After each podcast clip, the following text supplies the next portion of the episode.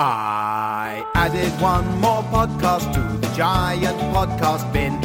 Now you have plucked that podcast out and started listening. I took my microphone and found some human folk. Then I recorded all the noises while we spoke. My name is Adam Buxton, I'm a man. I want you to enjoy this, that's the plan.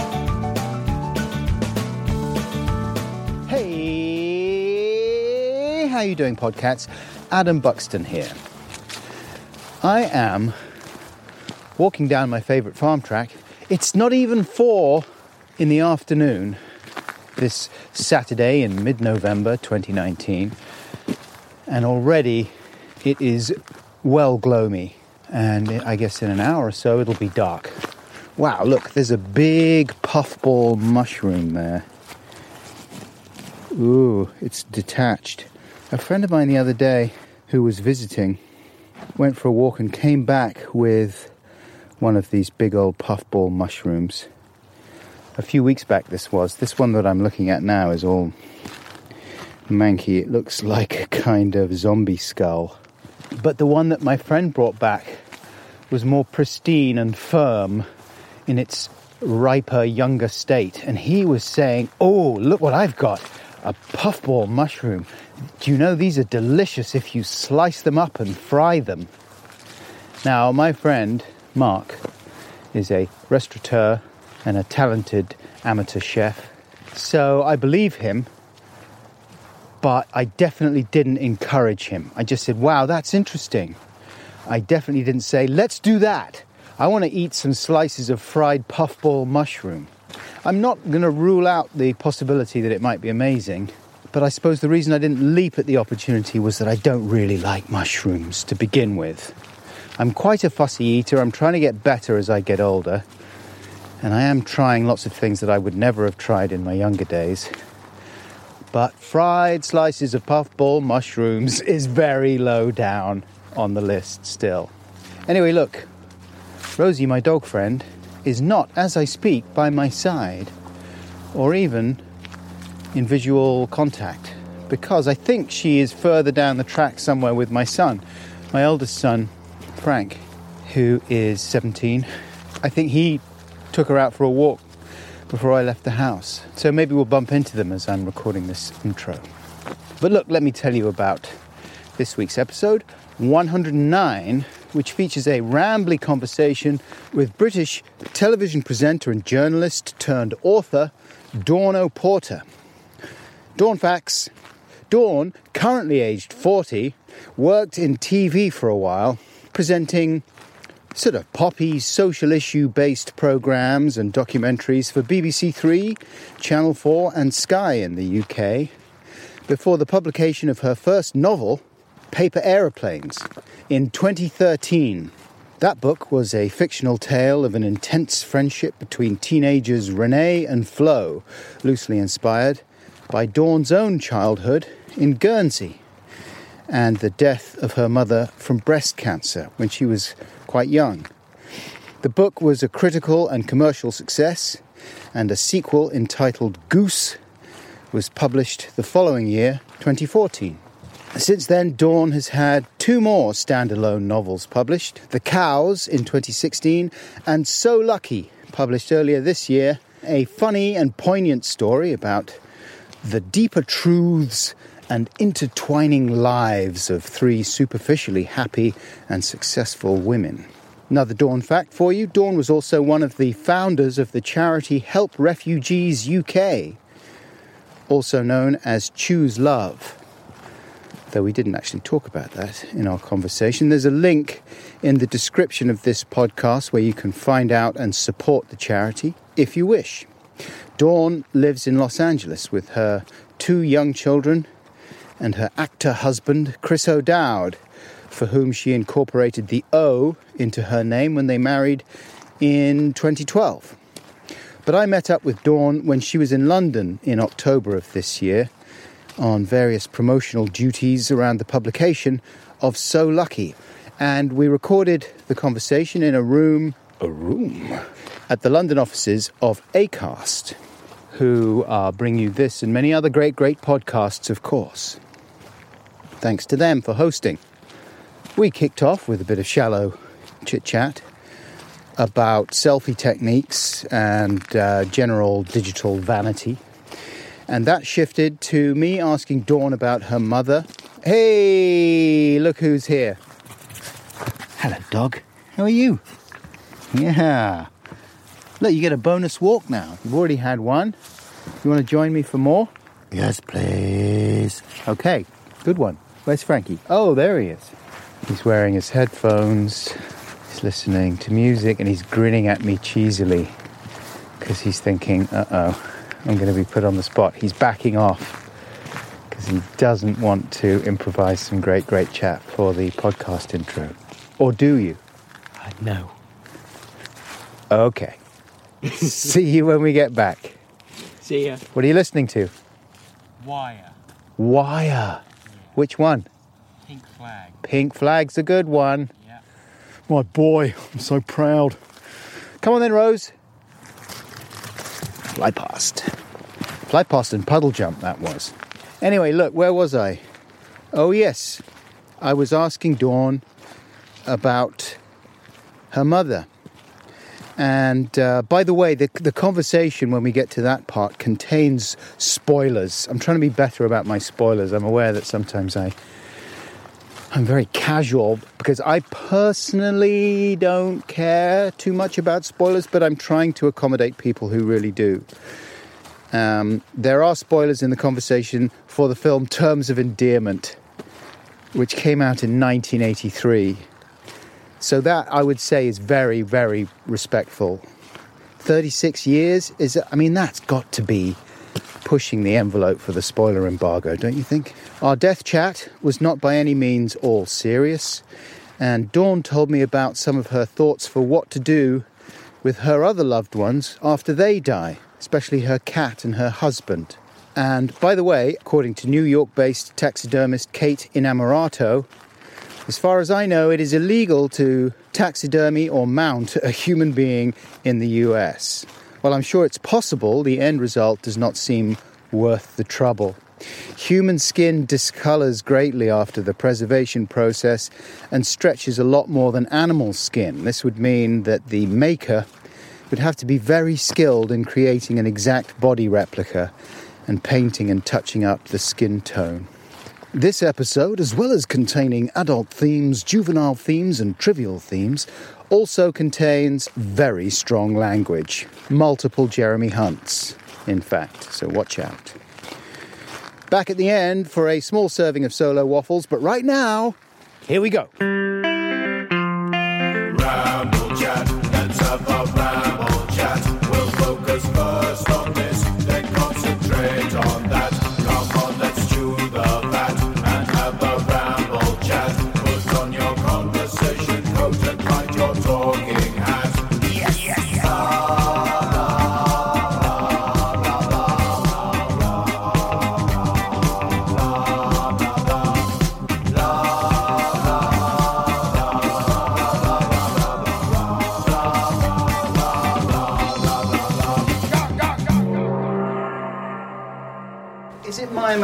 Or is everything about overhead lighting mm. these days pin spots Yeah. in the ceiling? Yeah. And it's not flattering. It's not flattering. And also, I wear a baseball cap a lot because of the desertion of my hair, my The, dis- cowardly hair. the disappearance Yeah. of my hair. my stupid cowardly hair is deserting. How far back has it gone? Oh, It's fine. I mean, I, That's I- all right. The thing is, I don't want to. You know, you get criticised for everything these days. I don't know if you've noticed, Yeah. Dawn. But the other day, I was complaining about my hair to Richard Herring, I think, on his podcast, and then I fielded a few tweets after that from angry men, Right. angry baldies, saying, Yeah. "You don't have to cover up. There's no reason for it. Of course, there's no reason Yes. for it. I've always been a baseball cap guy, though. Right. But the problem is with the peak." My face is always in shade with the Oh, with the pin spots in the ceiling. Right. So then I have to tip my head back if someone's doing a selfie or something. Yeah. And then I look as if I'm doing some kind of looking down my nose, Noel Gallagher style. Right, like he thinks he's cool. Yeah. like fuck off, really- it, mad for it, whatever. You're, oh, you could just say, I'm just trying to find my light. Exactly. If someone does a selfie with you Mm-hmm. and you see it and you are looking absolutely monstrously grotesque, Awful. Do you take it again? Do you say, come on, let's do it again? Or do you just let them go with it? So I had an event last night, and there was quite a queue, which was I'm very happy about. But when there's a queue, you can't like start saying, "Oh, let's take that again," because you just think of the people at the back who just want to get their book signed. So there's an awful lot of photographs out there of me from last night that are really displeasing. But hey, don't really care that much. Yes, you do. Well, I don't know if I do. as long as I'm not Are you getting mature? I'm not going to post them on my Instagram. Right, okay. So I mean, that is the thing about the selfie generation, though, isn't it? Is it? it it's. Well, you tell me. Is it? This is like a conversation from a radio show about 15 years ago. But is it more than just an exercise in managing your own vanity and just giving you a little fillip? A little Philip. Yeah, little. I was trying to avoid using the word mental zhuzh. That's a phrase. I'm unfamiliar with Philip as a phrase. Oh, like a Philip, you know, a, a pick me up. Oh, okay. Well, I think there's definitely no doubt that if you're feeling low and you manage to take a nice selfie of yourself, that you won't get a thousand compliments underneath your post. So I'm sure that there are times when people, possibly including myself, have just posted a nice photo for the sole purpose of receiving compliments.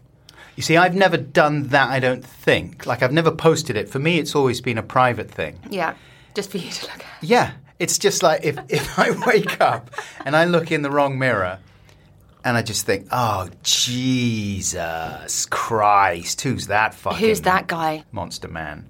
And then I think, okay, I'll just check because it might just be the bad mirror.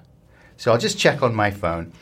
And I think that the iPhone has a sort of slight fisheye effect on it. Oh, really? Maybe a very slight one, so that you don't really get a true representation of what you look like. Damn it slightly thins you out. Okay. So if you go high and scan around for the right light, Yeah. and then you just think, oh, there it There is. it is. Turn your head a little bit, get the right side there, and bongo. And then you look at that and you think, oh no, I'm okay. Okay, and on I go with my day, looking gorgeous. Oh no, I'm not grotesque. That's fine. That's fine. I mean, it is pathetic behaviour. It is a bit it? pathetic. It's pathetic behaviour that has now been entirely normalised and exists under the guise of some sort of yeah, let's all share. It's fine. It's cool. But selfies are fundamentally pathetic They behaviour. are. They are pathetic behaviour, but you know, good big part of human behaviour has always been vanity, hasn't it? It's always been there. We've always cared enormously, and now we've got this way of self-affirming every day. But most of the time it's a lie. Like you said find the right angle. Yeah i'm okay. When the reality Yeah. isn't quite so much. I used to do a thing on my live show where people would see everything that was on my desktop. oh wow. Gosh so they'd see the folders and everything. And so it came out of a time when i was doing a show called bug and i plugged in my laptop and i forgot that i had things on my desktop that i didn't want people to see. I mean it was fine. It wasn't too embarrassing. Once i did genuinely though call up a, a browser and there was some uh, soft core pornography left Softcore. on it. Gosh. I mean I, I, it was fairly tame. That's quite revealing of you, though, which is actually quite sweet. Did you just get a group? No i think people thought it was deliberate Right. people thought that I deliberately put it, and, th- and then I thought, oh yeah, of course I can do jokes about that. Mm-hmm. So I'd have all these folders with different stupid names in them, and you know, like failed projects and uh, lists of regrets and things I'm ashamed of, you know, for January this year and things like that. And one of them was selfies. And so I would take a new selfie for each show, and there would be a flattering selfie, and then another folder there would be what I actually look like pictures. And I'd take those from a very low angle, looking down. That classic angle. Yeah. Do you ever take those? Like you look right, like the most unflattering one you can possibly take to counterbalance the Well, flattering ones. I try not to take them. However, uh, the other day I didn't realise that I'd kind of opened FaceTime on my computer while I was writing. Oh, And I got to see my writing face. And it was horrifying to realise that my, my chin juts back into my neck, like giving me multiple chins. My eyes go squinty and cross eyed. I'm always slightly like my head is cocked. And I was like this.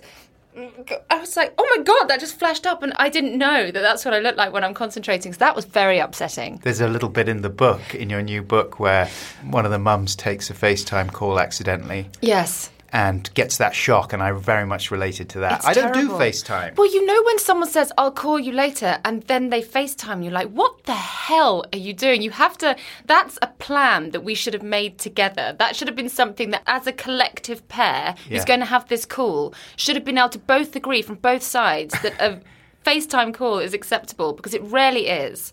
Rarely is. Do you FaceTime with, like, older people ever? No, I try not to FaceTime ever with anyone. Well, see, if I FaceTime with my elderly auntie, I get the top right corner of her forehead for the entire call. if I FaceTime with my dad, I get the like from below up, his nose, chins, beard scenario. I'm just like, it's just an all round disaster. The only people I like FaceTiming with are my kids. That's yes. it. You know the comedian Roisin Conaty? Yes. She loves it. Loves it. People will FaceTime her. She, yeah, sure, she'll take a No, FaceTime no, no, call. No, no, No, no. way. No, absolutely not. It's horrible. Yeah, I don't mind if I've had time to apply my strong eye and I've got big hair. then I'm like, bring it on. But no, just your kind of average cold caller on FaceTime can do one. I'm just not interested. It's terrifying. And also, sometimes you do, um, work people want to do like FaceTime calls. That's the worst. Yes. What's wrong with an email? It'll take half the time. You get the time to compose your thoughts succinctly, say everything you need to say in one email. That would take an hour. Like if you do a conference call, that's even worse. Awful.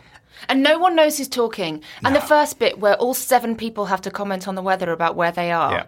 I can't do it. It's so boring. If I've got the option, I will always be the person that says, fuck all. I'll say it right at the beginning, it'll just say, Adam Buxton has joined the call. yes. And then it'll be, like, hi. Hi. Hi, everyone. Yeah.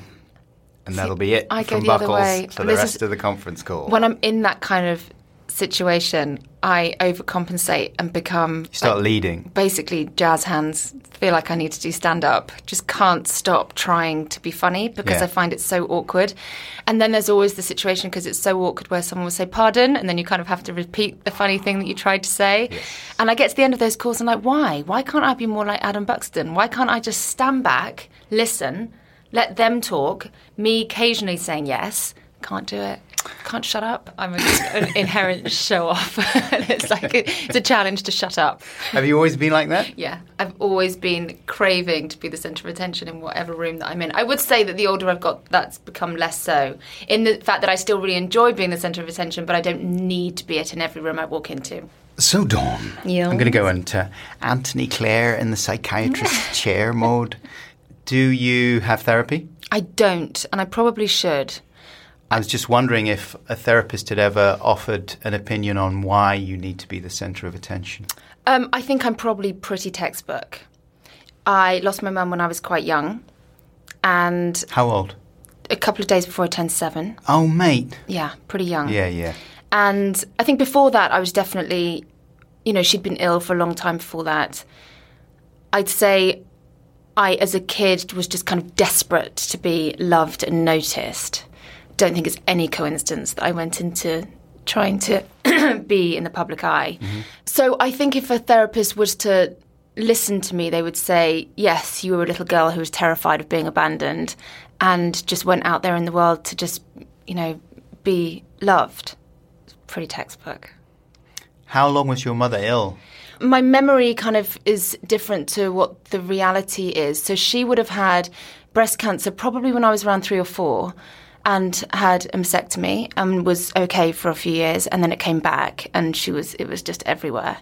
So I'd say for that last year or two she was in and out of hospital because we grew up on Guernsey. She'd have to go to Southampton for her treatment. And so she would have been away quite a lot and upstairs in bed quite a lot. I'm a bit blurry on the exact timeline of all of that, but I'd say it was a good year or two. And how much were you aware of what was going on? It was very weird because I didn't know that she was really ill or dying, but you know, she was lying upstairs in bed with a turban on, and that's one of my main memories of her. Cultural appropriation. Yeah, sorry. she was bald. And she. It was weird because I don't know if this is a consequence of the chemotherapy, and I need to find this out. My sister and I used to lie in bed and peel off her skin because, ah. like, it was sunburnt. Yeah. And it was all peeling off, and we used to just love it. We used to peel off and flake off her skin. Well, yeah, those were the younger people won't remember those days. But in the old days, that's what summer holidays were all about. Right, yeah. You go on summer holiday for a week or two, you get really burned, and then you have peeling fun when you get back. Yes, but it's just so weird that she was kind of lying in bed and had obviously been going through chemotherapy. So I'm just wondering now, was that actually a consequence of the It must have treatment? been, yeah. I'm not sure, but also she was a sun goddess and loved sunbathing, so it could have been that as well.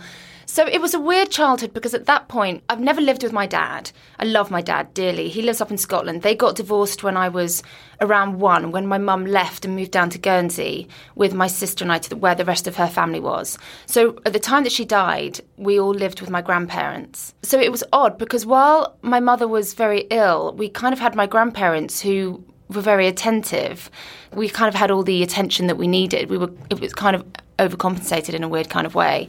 And then after she died, we carried on living with my grandparents until I was about 10 before we moved in with our aunt and uncle. I mean, it's just it's all weird, isn't it? Back I've got two kids now. It's just like two little girls going through all that. It's so That's bizarre. your. I mean, that was my worst nightmare at that sort of age. If there had been a film about your life, it would have been on a rainy Sunday afternoon, and I would not have watched it because So- the idea was too depressing of a child losing their parents in that way. yeah. I mean, it's so sad. But were you sad all the time? No, I was think I was a really happy kid. I think it played out in um I mean I was full of I was God, was I sad? My sister was two years older than me and it definitely hit her very differently because she just had that two years of maturity, everything you would feel everything a lot more. But I remember my overriding feeling was just got to make everyone laugh, got to make everyone happy. All the adults are so sad, can't mention it. Walk in the room, do something funny, just do that. And I remember feeling like that, just thinking like, no, no, no, no, can't go there, can't go there, can't go there. And I know six and seven year olds now, and they're incredibly emotionally intelligent. So I look at them and I think, I knew exactly what was going on, must have known exactly what was going on, but I just kind of banked it. I didn't let it go deep whilst watching my sister, who would be, you know, quite openly show her devastation and cry a lot. And I'd say that I was like hugely in denial as a seven year old, mm-hmm.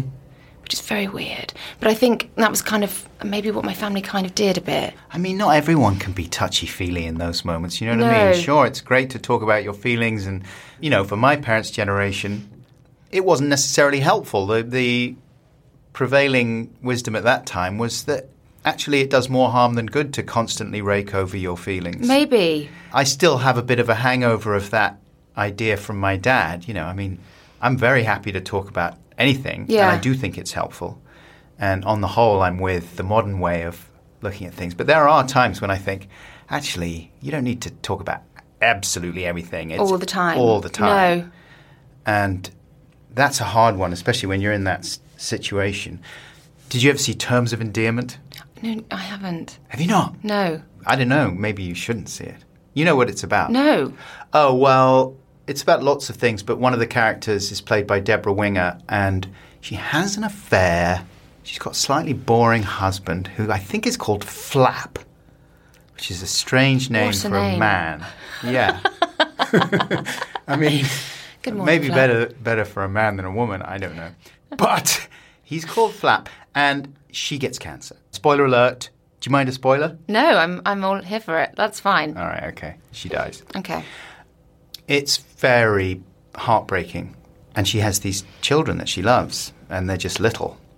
But the scene, I haven't seen it for a long time, so I may be getting bits of this wrong. Mm. But I was struck when I saw it, must have been about 20 years ago I saw it, or something longer, that the final scene, her children aren't with her. She kind of shoos them out of the room. And I always thought, God, that's a bit harsh. Um, well, how old are the kids? the I mean, they're little, like seven and fourteen. Maybe I, it's- can't remember something it's, like It's such a weird thing. I don't know what the answer is there. Like, we didn't go to the funeral. That was kind of the family kind of decided that that was going to be the thing. And I actually, it's always been a question in my head: was that the right decision or not? And even though there's a part of me as a grown up, you know, with a mature attitude to death and someone who isn't upset about my mum dying anymore. I kind of think I'm just intrigued, but I think I'm kind of glad I wasn't there. And I think you can, when something that traumatic is happening to a kid, you can spare them some of the heavy parts. It's heavy enough, and you can spare them some of the visuals and those memories that would just be locked in forever. Very, you know, it's each family to their own and what you do in that situation, but you can't ask a seven year old, do you want to go to your mum's funeral or not? Do you want to watch your mum die or not? I've heard described to be the moment that she passed when she was sitting there with, you know, her family. I think that's enough for me. I don't know if I needed to be there as a seven year old. The funeral, all it's weird. It's just, oh God. I mean, and also you're asking grown ups who are devastated to make decisions in a time when their heads are completely up their asses. Like it's so deeply complex. What would you do if you were in that situation? I don't know. I mean, obviously, I think, you know, people ask me all the time, how does the fact that your mum died affect your mothering? And the honest truth is, I rarely think about it. My mm. auntie stepped in as my mum when I was 10. I'm very close to my sister. Like, I feel like I have endless female support. She died so young that I don't. I'm sad she's gone. I'm sad I don't have that, but I don't miss her. But what it has done to me is it's given me a heightened feeling of the fact that I could die on my children. And sometimes, you know, when I've got the fear from a hangover, which is m- most of the time, I um, I kind of look at my kids and I'm going, God, I hope I never do this to you. I hope that never happens. And I go through the whole scenario in my head and just play it out.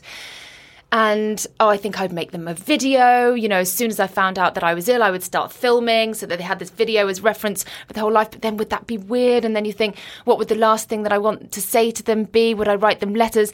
You don't know. You can't plan. It's something you can never say to you what I would do if I was dying. I mean, it's that none of us know anything. You know, at the moment, I'm going through this situation with my Siamese cat, Lilu, where she's 16. I've had her my entire adult life. I think when she's died, I'm going to get her stuffed because I can't live without her. I don't know how I'm going to feel. There might be when she's died and I and I'm presented with her dead body, I might think I can't do that. That's too twisted and dark. You just don't know. I think you can't plan for death and how you will react and how what you will say and how you will be because you could think right I'm going to write these beautiful words and I'm going to say to my kid when I'm on my deathbed, if that moment arises, truth is, I'll probably be in floods of tears and not be able to get a word out. You just got to, You'll just be wasted on morphine. I'll just be wasted on morphine and margaritas, hopefully. My dad was out of it on Yeah. all sorts of things. That's the thing is I think you it's mm. often I think, not always, but much less sort of dramatic. Yes. It's just sort of they zone out either because of the pills or just that's your body is just in the process of shutting down if it's Yeah. old age. So you're often not dealing with someone who's either completely lucid or particularly articulate. Yeah. They're not sort of saying, "Ah, now Yes. I have a speech. Yes, exactly. I want to say some pretty profound shit that you're going to remember for the rest of your life." Mm. But losing someone as an adult and losing someone as a kid is so entirely different. And I had this odd situation when I was a teenager and in my 20s when if any of my friends' mums died, they would call me as if I knew what they were going through. And I'd be like, I have no idea what you're mm-hmm. going through. Like, my frustration is that I barely knew her. That wasn't fair. But I didn't understand, like, the later in life that you lose a parent, Jesus, when this person has been a part of your whole life, like that to me is just, I mean, I've got that all to come with other members of my family. You know, it's like that is, I don't know how that feels. That is devastating. I kind of feel, oh God, it's such a weird thing to say, but like maybe I was kind of lucky in a weird kind of way that I didn't have to experience that kind of devastation. Mm, I know what you mean. You know? Do you genuinely think you might stuff the cat? Here's the thing. She's Siamese, so she's quite beautiful. Yeah.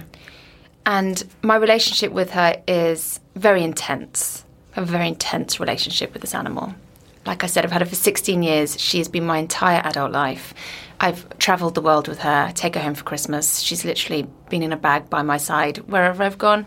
I had to find a man who was willing to accept the cat because she's quite overwhelming. Mm-hmm. And I honestly cannot imagine my life without her, despite the fact that she pisses on my pillows. So I also have a dog called Potato, who is the most delicious person imaginable. Mm-hmm. I couldn't stuff Potato because his doughy little eyes would just devastate me. But there's something about Lilu and her self righteousness and the way that she kind of judges us all, where I think she should be in her most upright pose, sitting by the fireplace for the rest of my life. Yes, in a regal, haughty posture. Yes. And I think because of her hard personality, being hard would suit her. I refer to Potato as my memory foam dog because he just flops into whatever position you're in. His body just somehow just like, you know, fits your body. He couldn't be hard. But I think Lulu could work. And I think as long as I get some weight put in her, and ideally get her made to the same weight that she was when she was alive, I think we could all have a sense of humour about that. And that we could potentially not be devastated by it every time he walks into the living room. Chris is on board, and I think it's what I want to do. Yeah. As long as she dies in a pleasant way. Obviously, if it's roadkill, then we're not going to be so interested. Some people stuff people. Pardon? I mean, there are taxidermied people, aren't there? Like you can do it, right? Can you real- really? Sure, why not? Why could you taxidermy an animal and not a person? I mean, it's a funny subject. Chris is determined that when he dies, he wants to be shot into space. so, but as he really feels like it's going to be his actual full form shot into space. So, for his 40th birthday, I did quite a lot of research into this because I thought my gift to him would be like, you know, I would pay part of the price and get some sort of promise from NASA that we were going to do this thing.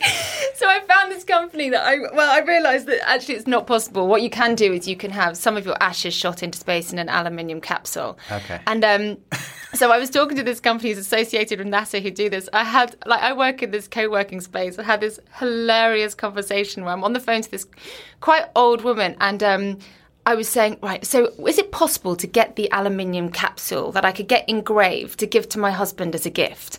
And she was like, yes, and when's the funeral? I was like, no, no, no, no, no, no, he's not dead. I want to give it to him his 40th birthday as a promise that I'll shoot some of him. Yes, but um, so when when is it? Sorry, and she couldn't. And I was having to say quite out loud, by this point, like six people who work in the office with me are all in hysterics. And I was like, no, he's not dead. I want to give it to him as a gift for his 40th birthday as the promise that I'll shoot him into space when he dies. This woman was just like, I don't know. And that was when I was like, let's switch to email. I need to explain this to you properly. Realizing that it was just so complex to do this. Aborted that idea. And then afterwards, when I actually gave Chris his real present at his party, I kind of thought that joke could have just died, couldn't it? If I just hand him this aluminium capsule saying, I'm going to shoot you into space when you die. But he's quite disappointed. I don't think that joke could have died. I mean, it's quite. When I told his mum, she was just like, "No, I just don't get it. I just don't. I just don't get it." And I was like, "Okay, okay, I'm gonna. I'm just gonna let this idea go." Anyway, um, he's very disappointed that he can't be fully shot out there, so that his weird dead body just floats around space forever. I mean, it's a good idea. Yes, well, Elon Musk shot a car into space. There's a car floating around that Elon Musk put up there, and there's a dummy at the wheel. And there was a theory going round that it was actually David Bowie's body. Stop this. Yeah. And that the car stereo, I, I think I'm right, the car stereo is playing Space Oddity all, all the time, even though in space you can't hear it because there's no atmosphere. And so people were imagining that somehow Bowie had got in touch with Elon Musk and said, Stick us in the car and shoot us out into space, would you? And Musk, being a fan, had said, Yeah, sure, I'll sort it out. That is fantastic. I don't think that's true. But let's all just. But the car is true. The car is floating around, Here's and there what, is a here's dummy what worries me about that. So when I was um, researching shooting my husband into space, the thing about the capsules is that it gets sucked back in by the Earth's atmosphere, and something that small, I think, gets burnt up as it's coming back in. But what if that car gets sucked back in, or if we did start shooting bodies into space and dead bodies just started landing in your garden? I think they burn up. Do you think? Yeah, they're not gonna get through the atmosphere. That's equally as horrific, really, isn't it? No, a little shooting star. Maybe. A Little meteorite. I think that was Chris. Oh, Chris's balls. Oh, Chris's Balls, there he goes. Puff. We're halfway through the podcast. I think it's going really great. The conversation's flowing like it would between a geezer and his mate. All right, mate. Hello, Geezer. I'm pleased to see you. Ooh, there's so much chemistry. It's like a science lab of talking. I'm interested in what you said. Thank you. There's fun chat and there's deep chat. It's like Chris Evans is meeting Stephen Hawking. Now, look, I read your Wikipedia page. Excellent. It's all true. Do you maintain it? I don't. You've done a lot of stuff. I have, yes. You're driven. I do like to drive. Yeah. I am driven, yes. you like to be driven. Um, you went to Liverpool Institute for the Performing Arts. I did. That's the school that Macca set up, It isn't it? is, yes. He gave me my degree. Did and he? Um, yes, I remember um, having never really thought he was particularly attractive. Meeting him in person, I was overwhelmed by his hotness. Yeah. If I remember rightly, he was wearing a white suit with kind of Jesus sandals, Yeah. and he gave us all our degrees. And I thought that was pretty damn cool. I was like, you can pummel your money into something like that, but to actually show up and do that every year is That's so amazing. yeah, it's brilliant. Yeah. that was an amazing school. I mean, I went there to do acting. Quickly realised I didn't want to be an actress, so that Yeah. was a bit disappointing. But I made you know friends for life. Called ourselves the Sofa Gang. Popped loads of pills. Just gurned on a sofa What for kind three of pills? years. Headache pills? Yes, lots of headache pills. And we just kind of, I just look back. Oh, actually, I think most people look back on the university or colleges as a party. Yeah. And very rarely is that degree that you're getting at all relevant to the rest of your life. I just had such a good time there. But yeah, in my third year, I was like, I really don't want to be an actress. Thank God, because I always think if being married to an actor, if I was an actress too, it'd just be, it would be so hard Yes. Um, Competitive tension. not only competitive but just the like the demands of the job and how much it takes you away like, i used to do tv and be do those kind of 12 hour filming days and luckily i've kind of settled where i just write full time which it's so great for our family because hmm. chris does acting and if he needs to move around as long as i've got my laptop i can be anywhere and i sometimes think god if i was pursuing that on screen job still with two young kids, it would just be so difficult. N- hmm. No wonder people break up when that's what you're dealing with. It's really hard. So yeah, in my in my third year, I was like, I don't want to do this. I want to do TV presenting. So instead of doing a final play, I said, can I make a TV show? And so a friend and I made a TV show, and then I knew that was what I wanted to do. What was the TV show you made then? So the TV show that we made at school was called A Matter of Taste, mm-hmm. and it was kind of a studio based. We had a huge red mouth that was a sofa, I think, and it was just That's a good idea. What, the tongue is the sofa? I think so. I, well, the great thing about that drama school is that you had the, there was a whole design. So you had all the designers who could do a set. You had like sound engineers who could do it, and lighting people. And so the lighting was actually pretty dark. But my friend Ed and I like wrote and hosted this half an hour long TV show, and it was just really fun. was it sort of meta or was it a genuine attempt at doing a sort of magazine show? It was a genuine attempt at doing a magazine show, and we did ah. things like I can't remember what us who our celebrity interview was. God, that's terrible. It would have been some like local Merseyside celebrity that we had, and then I did like a feature where we interviewed a woman who was a plushie and like was in love with fluffy toys. That was quite fun, and we all just did it. We did like it was at a time when what was the Zoe Ball and Jamie Theakston show that the was ozone. It was Oh, kind no, no. Uh, the Priory. the Priory. So that was kind of it was that kind of vibe, and it was just so fun, and it felt really different. And I, I think you know with acting, I think my problem with acting, and I remember doing this. I remember saying when I was in one of the plays. And I just remember thinking, I just want to rewrite this line because it's not very good. Yeah. Didn't like being told what to say. And then suddenly we made this TV show where I was like writing it and doing it. I was like, this is it. This is what I want to do. And suddenly felt very excited again and felt I wish I'd realised that in the first year because I felt like I spent the first two years of drama school just being like, I just don't care. I just don't want to do it. I just don't want to act, which is so weird because I'd spent my entire teenage years thinking that was what I wanted to do. The weird thing about it, I wanted to show off, wanted to do these things, but I just felt really unconfident acting. Felt really shy and like I was really like just didn't know. And as soon as I thought, right, I'm going to do me, then I really worked it out. So it was great. And then I moved down to London after that and was like a, a runner for Princess Productions and booked audiences for the Ruby Wax daytime TV show and did all these kind of fun behind the scenes TV jobs. Wow. Yeah. I like the idea of someone like Laurence Olivier or Meryl Streep having an epiphany at drama school and going, Actually, the thing I would most like to do is work in daytime television. I maybe that's when you know you're not cut out for it. I'm going to go and book audiences for Ruby Wax instead.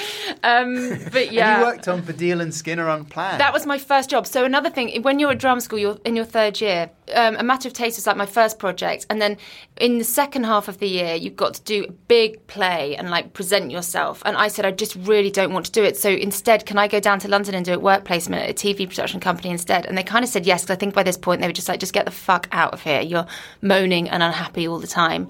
And they agreed to mark me on it, which was really great of them. And so I can't remember what my contact was, but I managed to get work experience on Baddiel and Skinner Unplanned in the Avalon office.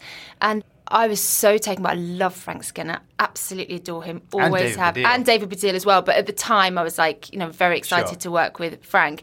Now, like just think they're both awesome, obviously. But it was so exciting. I was brought up on Guernsey. Then I went to Liverpool. Like this kind of London TV production vibe was like, this is where I'm supposed to be. This is so brilliant. I couldn't get enough of it.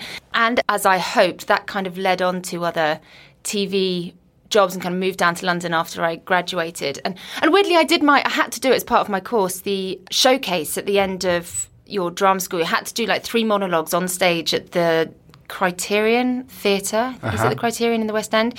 And loads of agents come, and I got some agent attention, and kind of went and had those meetings. And it, that was the moment where I realised no, I really don't want to do this. And it was really great leaving drama school with no doubts. Like, I never went for an audition, never did anything, didn't want to do it. Done. End of conversation. So you didn't say, I'm Dawn Porter and I'm uh, going to perform Piece to Camera about local fun run. no. No. No, I didn't do it. I, and I still find that so weird because, like I said, it was all I ever wanted to do. Hmm. And then it just kind of, I kept getting good. Like, it wasn't long before I wasn't doing West Experience, got paid to be a runner, then started booking audiences for Ruby. And then one of the producers that I worked with said that he had a spot on this show called Balls of Steel where it, they needed someone who was willing to do terrible things on camera. And Oh, um, were you on camera? Yes, and that was my first like foray into being Oh. on TV.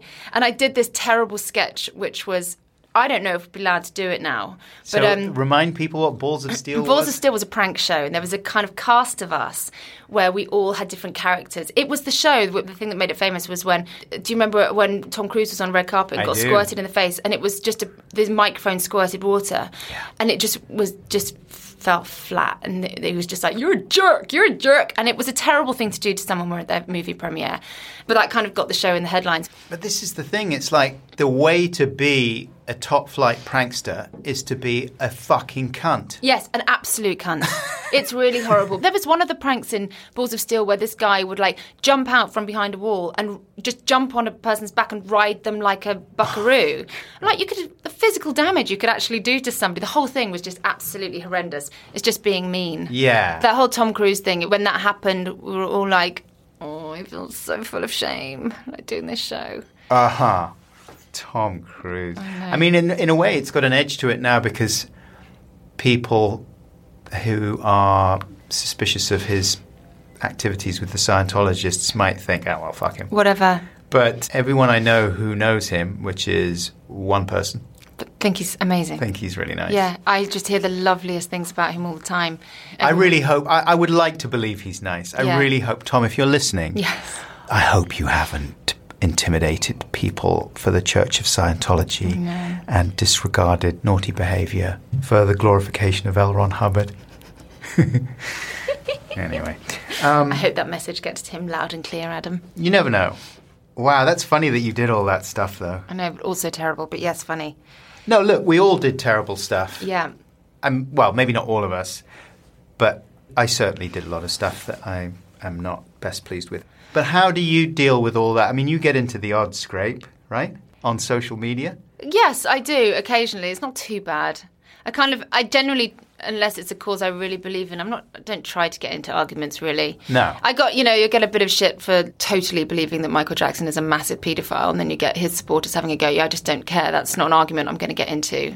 And there's stuff like, Oh, you know, when I talk about motherhood, and this is something that's really fair, and this is when you kind of, your instant reaction is to argue, and actually then you've got to take a step back and understand what this person is saying.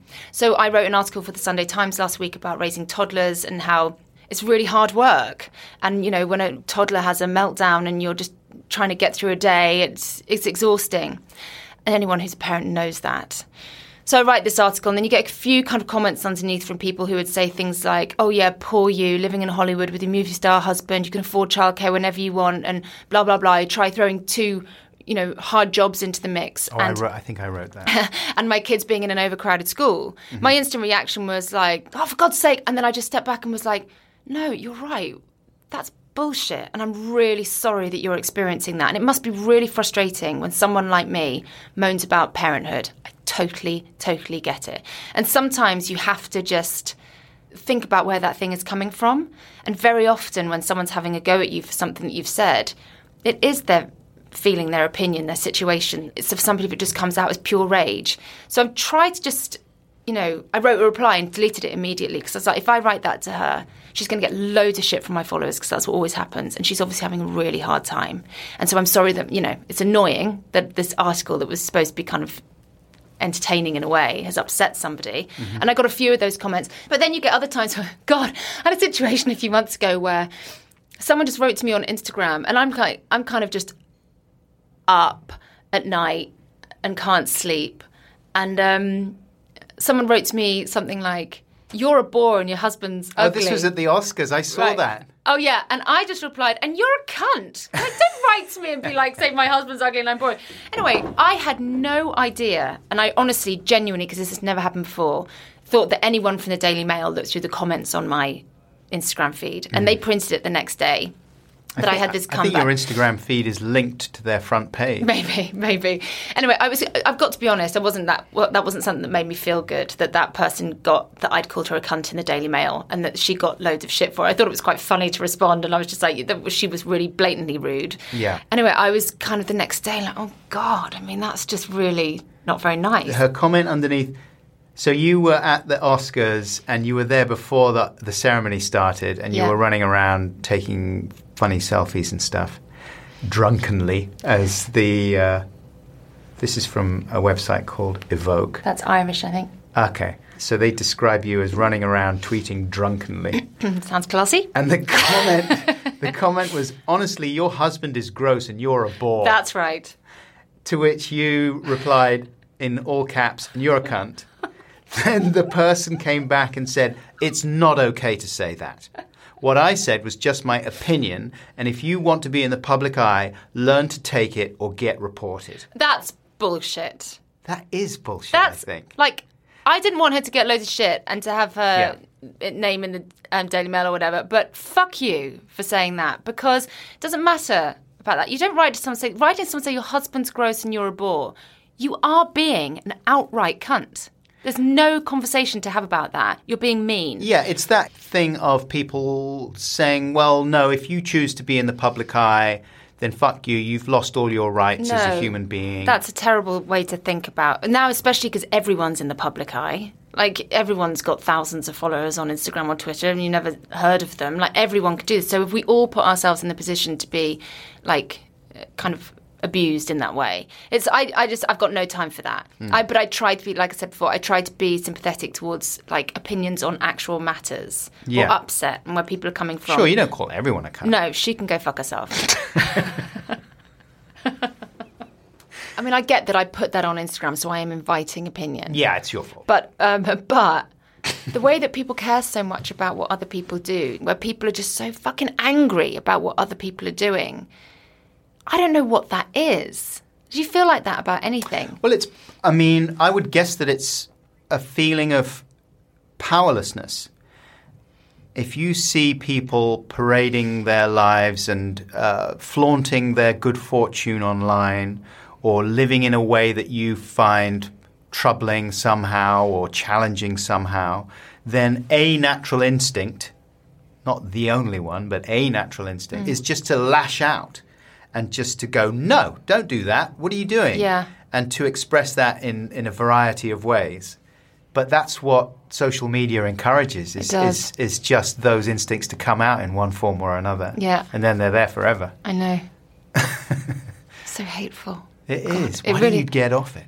Um, well, actually, I- uh, it's saying all of that. Mine is generally really nice and friendly. Yeah. I, I generally have a really fun time on Instagram. Yeah, I'm oversensitive. Why if I be moving so slow? Uh, It's taking ages for pages to load.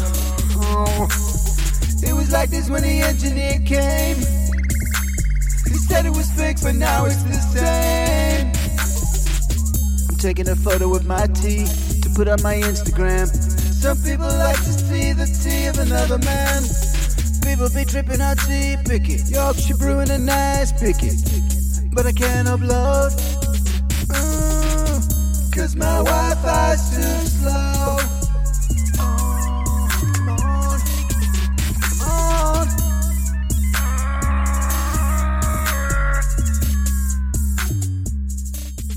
Have you seen the documentary about Vivienne Westwood? No, I haven't. Punk no. icon activist. no, been really looking forward to seeing that. I'm going to use the phrase hard recommend. Okay. Great. I would hard recommend Great. Vivienne Westwood, punk icon activist, uh, directed by Lorna Tucker, herself an ex model. And it came out last year, 2018, but it was on TV the other day. Holy shit. It's one. Did you see the, the Bros documentary? Oh, yes, I did. It was a dream. Yeah, it was very. Oh God, I can't. I just it was, it was so so fantastic. It was a very happy time. Oh. And also with that Bros documentary, you didn't feel unclean afterwards because it had a happy ending. Yes. They were on board. You got the feeling Yeah. that they didn't disown the whole thing. It, Yeah. it, it gave their career a boost, as far as I'm aware. So it was victimless joy. Yeah, I think it's the fact that they kind of came together at the end and you saw some sense of hope for them was what pulled it all together. I wonder if we didn't get that, it would have been quite complicated to be left with it. No, I mean, as I was watching it, I was uncomfortable. I was thinking, do they are they in on this or what's going on here? I This mean, is- no one was feeding him those lines. No. No. It was absolutely magical. It was great. Well, this one, I would say, maybe it caught me at the right moment. We'd had a couple of glasses of wine, me and my wife, when we were watching it. But oh, okay. some pretty good stuff in there. However, she has disowned it, and she's not happy with it at all. But she wasn't happy with it going in. Right. This is the dame of British fashion, twice crowned like fashion Oscar woman yeah, yeah. At the awards. Right. I don't know what I'm talking Well, about that sounds perfect. you might not like her stuff, but you can't argue with the fact that she is a, a legendary and pivotal figure in British fashion. God, yeah, absolutely. And she is good value. Holy shit. So, right at the beginning of this documentary, she sat there sort of going, Oh, God, I don't want to talk about all that old stuff anymore. It's so boring. oh, the Sex Pistols. No, I'm not going to talk about it. It's no, no, I'm not. Look, the only way this is going to work is if you just lead me and I'll just talk about things and maybe some of them will be useful, but I'm not going to just talk about all that stuff. It's too boring. So already you're off and running. Yeah. It's great. The whole thing is really well put together. Okay, I can't wait. I needed something to watch. And she's got a she's her third husband I think is is this guy called Andreas Kronthaler, artistic director and collaborator. Oh, he's so passionate about things. You just he's so passionate. You just have to do what he says. She says at one point. But the people around her, like the Alexander McQueen documentary, was similarly enjoyable for Yeah. some of the characters that inhabited that world Exactly. and this guy Andreas Kronthaler, and you know, like sometimes um, one of the f- kind of four or five voices that I do when I'm reading out YouTube comments, it'll be kind of like this, and it's a fashion voice, like this guy that I know. He does fashion photography and stuff. And he talk, but I now know that there's a, a lot of people who just talk like that. and this guy Andreas, he's married to Vivienne Westwood. He's like this, and there's a great scene where he's like uh, uh, Vivienne Westwood's got into campaigning about the environment, so she's spending a lot of time doing that and less time concentrating on her label. And so Andreas, her husband and collaborator, has to pick up the slack. He's very stressed out, and so he's talking to his assistant, who is called excellently Pepe Lorefice. Oh, come on. Yeah, L O R E F I C E. That's fantastic. Pepe name. Lorefice. And poor old Pepe's getting shouted at because evidently there's been some show, there's been some models, and they didn't have socks. and Andreas is going, everything I ask you is not done. They had no socks on. They've got no socks on. I don't know why people don't go downstairs and get some socks from the shop. They're downstairs. One flight of stairs down, there are the socks. Why don't you go down get the socks? And at one point, Pepe, who, you know, they're being filmed, Yeah. they're happy being filmed having this little set to. Pepe scratches his face, he's a little sort of awkward. And Andreas gets right in his face and makes this like aggressive gesture of like scratching his face, going, Oh, scratching your face. And he goes, Why don't you go downstairs and get the socks? It's just thick, useless. I've written down exactly what he said. you just need to go downstairs in the shop and get the socks. I'll do it myself next time. Sounds fantastic. He's amazing. Like you could do a whole documentary on just Andreas. But I really strongly Okay, that's going to be the first of your recommends. Yeah. It's good, man. It's really nicely done. Love a good documentary. Have you got a, a, a favourite doc that springs to mind? Oh, that's a nice question. What one were we just talking about? I mean, I loved the Nina. Oh, the Bros one. Oh, the Bros documentary was my favourite one that's happened in the last six months. I thought that was so good because I just love it when oh you just go on such a journey. You know, it was just so perfect. I loved the Nina Simone documentary. Yes. I- what happened, Miss Simone? Is it Yeah. called, or what's what's the What happened, Miss Simone? Yeah. Yeah. I, Yeah, I what an that. insight into a life that was. I thought that was beautifully, beautifully done. Hmm. Um, obviously, when there's a documentary that also involves great music, that's always wonderful. But I tell you what, I've been watching a lot lately. Then a series of documentaries that CNN did about the different decades. Oh yeah. Oh, they're fab. I love them. Oh, are they on Sky Atlantic or something? I don't know what they're on here. Obviously, I live. Um, Oh, you're in America. America. Yes. So I've been watching all of those for the second time. Love, love, love the vintage decades. Everything up to the 80s, well, 60s, 70s, and 80s specifically. Can't get enough. Everything about them. So I think that's a really lovely documentary series. All the war and racism and Love war, Yeah. love racism. It's just such an interesting time. You just realise, you know, how much of it has shaped us culturally, how Yeah. much we're still referring back to all of it. And I just find it all really interesting, particularly the 80s, which I'm really enjoying reading about. I'm writing a musical that's set in the 80s. Are you really? Yes, I'm writing a musical Whoa. using the Stock Aitken and Waterman back catalogue, Mate. um, which is hands down the best thing in the world that I've ever done. Yeah. And so um, it's set in the 80s, so I've been going back there a lot recently. You know, I enjoy reading about the people power and how people took to the streets and made change in the 80s and just looking at what's happening now and how we're still like realizing that that's a really effective way to make change. And looking at where women were at in the 80s in the workplace, thinking that they were the ones who had cracked equality. And if they knew, like, well, they do because most of them are still alive, but to see that we're still fighting that battle now is just extraordinary. And so many of the same arguments happening still. It's just interesting to look back on a time where they thought that it was happening in, I- in many ways. I think that's the thing about the 80s is that we thought, we, I say we, I was just a teenager, but Mm. there was a sense that like all the big problems had been solved. Yes. And now it was like, what are we going to do with our freedom and our money? And it's going to be great. I know. I mean, on the Just- one hand, the big problems have been solved. On the other hand, there was a good chance we were going to get annihilated by nuclear, nuclear. bombs. I know. So it was a very odd time. It was such an odd decade. It must. I mean, I I was the same. I was you know I was literally in my bedroom listening to Stock Aitken and Waterman, with a you know mother dying upstairs. Yeah. And, like, just having this kind of. For me, it was an incredibly confusing, bizarre decade.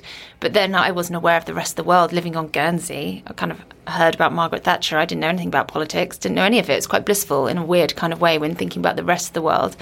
So looking back on it, it's just like God, that was all going on. How was the Wi-Fi on Guernsey? Oh, back then, not so much. Probably slow. Yeah. So, in the time we have left, Mm-hmm. I want you to tell me why writing is the best job in the world, not what I believe is the truth, that it's the shittest job in the world and it's fucking torture. And instead, you are just churning out books left, right, and center. I want to know your writing routines and your secrets and your tips. Right, I'm just going to go about it. Yeah. So it is the worst job in the world, and sometimes I'm like, why have I committed myself to a lifetime of homework? It feels like homework used to feel at school. However, I'm complete control of my time, which is what I love about it. And since having children, it's made me really focused, and I do a solid nine to five, Monday to Friday. drop the kids off, get to my desk about quarter past nine, don't look up, headphones in, listen to sounds of the ocean really loudly to block out everybody else, and just write like a motherfucker until about quarter to five when, if it's my day to pick up the kids, I go and pick them up. And because I'm so focused in that time now, I kind of get the job done. It took me three months to write So Lucky. It used to be like a year of just always at the computer, but generally on Three Twitter. months? Yeah. And is that long or short? I'd get three paragraphs done Okay. So yeah, but it's my now I kind of don't do TV anymore, and I've like cleared the way, and it's all I do. I can be a lot more productive, which I think is key. Trying to write when you've got other shit going on is hard. Yeah. And it's taken me to my second kid to get my head in gear of like, right, I'm a mum now, and I've got to get this done. And the first, you know, when I had my first kid and I wrote the cows, it was a mess. I just didn't know what I was doing. It was just all over the place. And now, since I had Valentine, I'm like, I do my nine to five. And um, How old are your children now? Two and four. Oh, mate. I know it's so much work. It's so much work. We always say, you know, that thing you, you finish a day's work and then you go home and do the second shift. It's Yeah, just a round the clock job. Um, but I love it, and I'm married to a man who's incredibly hands on. And Sure. when we're home, he's I don't believe that. you know, I promise you, and it's it's a wonderful thing, and I don't think I could do it without it. Yeah. And just you know, some strong Irish stock. His mother and his sisters wouldn't allow him to be any other way. Mm-hmm. So that makes it easier, obviously, having that shared load. And yeah, I just get the job done. And it's taken me. I'm 40 now, and I've written books since I was 25, and it's taken me all that time to get this discipline. And also, I, you know, Mike, the cows did really well, and I want to maintain that. I really enjoy that feeling of that all that work I put in gets received well, and that is great motivation to kind of keep working to that standard. And I think when I sit down and I've got a blank page in front of me, I think, how can I make this page the most riveting, funny, or whatever it is that I can do so that this person wants to turn onto the next page? And I think about my readers on every single page. And that's exciting. And I don't necessarily plot the whole novel because for me, that's not how I live my life. And I find that if I've locked myself into a format or a plot, I'm bored from the second I sit down. So a lot of the time, by the end of the day, I didn't know that was going to happen. And that's how I keep myself excited.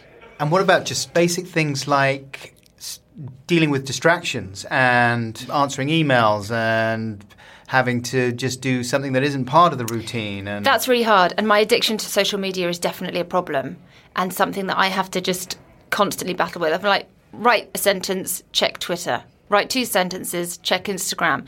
That's my biggest battle. Okay. And it's real, and I have no answer for it. And one day, I was got interviewed by Chris Evans the other day, and I heard that he got rid of his mobile phone completely and email. And I don't know if I'd ever go that far, but I think there's something in the value. And I've done this before when I wrote a book called Goose. I had an assistant at the time, and I got her to lock me out of Twitter and Instagram for five weeks, and got the book written in five weeks. no way. And so I think in future, if I'm up against it, then that's the thing. You've got to give your password to someone else and have them lock me out because I can't be trusted otherwise. but I, I also love Instagram and Twitter because I know currently on a book tour because that kind of you know immediate relationship that I have with my readers is how I think my book will hopefully be a success. It's invaluable when you're promoting your work. So I'm kind of addicted to it with that knowledge at the you know at the base of it. I'm so grateful that it exists. I've been in a cave for 3 months listening to sounds of the ocean How did you figure out Sounds of the Ocean was the thing? because my kids sleep to it every night.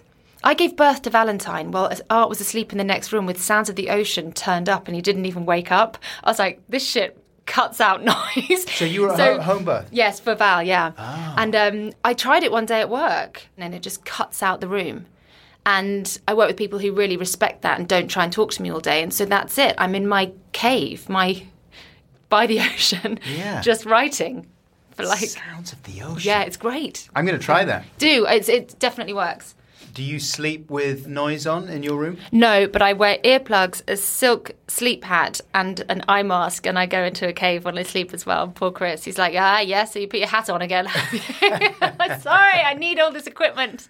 to block you out of I know, my but there was a while ago I went to the dentist and they- they told me, and I didn't know that I grind my teeth in my sleep. I was Oh. absolutely devastated because I was just having such bad pain.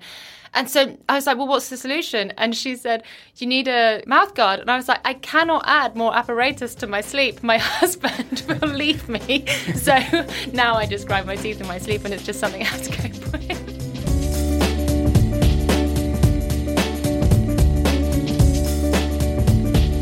Wait. This is an advert for Squarespace. Every time I visit your website, I see success. Yes, success. The way that you look at the world makes the world want to say yes. It looks very professional. I love browsing your videos and pics, and I don't want to stop. And I'd like to access your members area and spend in your shop. These are the kinds of comments people will say about your website if you build it with Squarespace. Just visit squarespace.com slash Buxton for a free trial. And when you're ready to launch, because you will want to launch, use the offer code BUXTON to save 10% off your first purchase of a website or domain. So put the smile of success on your face with Squarespace.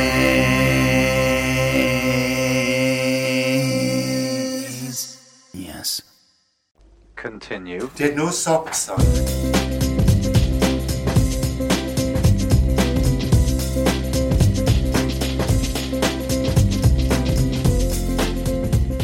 Hey! So that was Dawn O'Porter I was talking to there. Very nice to chat with her. Links to her books and her charity, Help Refugees slash Choose Love, in the description of this podcast. Now, after I have recorded this outro, I'll go back, edit it, put up the podcast, and then this evening I think we're going to carry on watching Succession. Yeah, I know, late to the party. But it was one of those things, in my mind, it's the Fleabag factor. Just a weight, an overwhelming weight of hype and expectation that comes with reams of rave reviews and awards and your friends telling you, oh, it's so good, you've got to watch it. And I just think, hmm, maybe I won't watch it then. sounds as if you've got it covered. And, uh, I, you know, but it just got ridiculous after a while. There were so many people saying how good it was. So we sat down, gave it a go. This is a few months back, actually. Started watching the first series.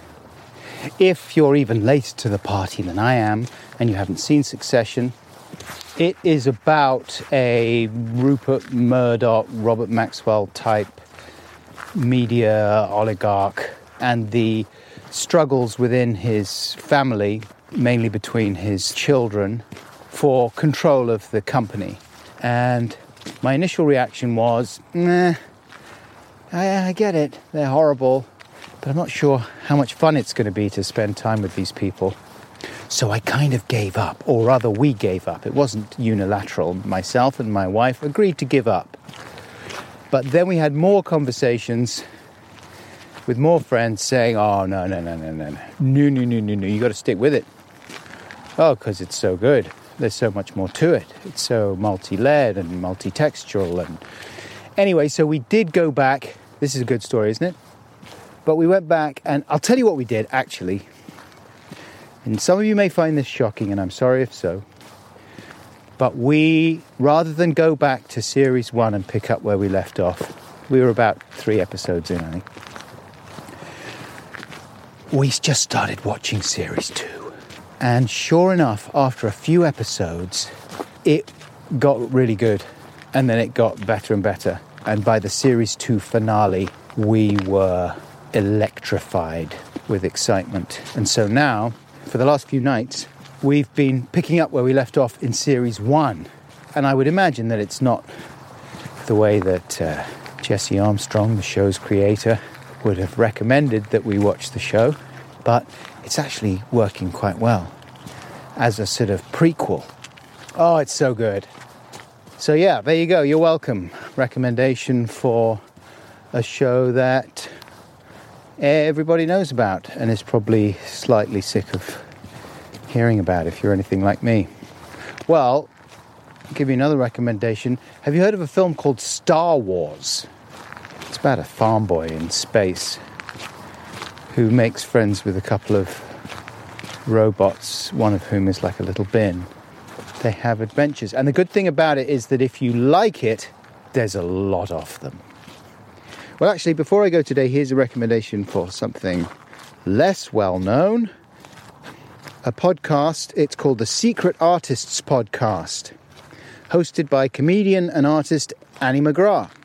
Basically, Annie has identified the fact that many comedians have uh, artistic aspirations or pretensions or backgrounds and uh, they you know they're just like art in some form or another and so she sits down with them and paints for an hour so it's a nice therapeutic mode to be in when you're having a conversation with someone and uh, it's good I, I listened to a couple Katy Wix and Phil Wang. Who else has she got on there? Pierre Novellie, Harriet Kemsley, Lou Sanders, Rhys James, Ellie White.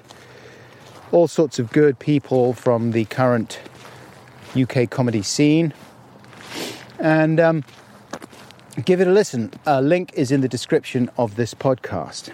Rosie, come on. Can't tell if she's down there or not. I see a moving blob in the dark. Here she comes. Yes, that's a good sight. Well done, dog. I love you. All right. Hey, look, thanks so much to Dawn O'Porter for making the time once again. Thank you very much indeed to ACAST. Thanks as ever to Seamus Murphy Mitchell for his help with this podcast. And thank you to Matt Lamont for editing the conversation this week. Thank you very much, Seamus and Matt. Thanks to you for listening right to the end. Whew. It's heroic. Or maybe you just fell asleep. If that's the case, sorry, but I love you.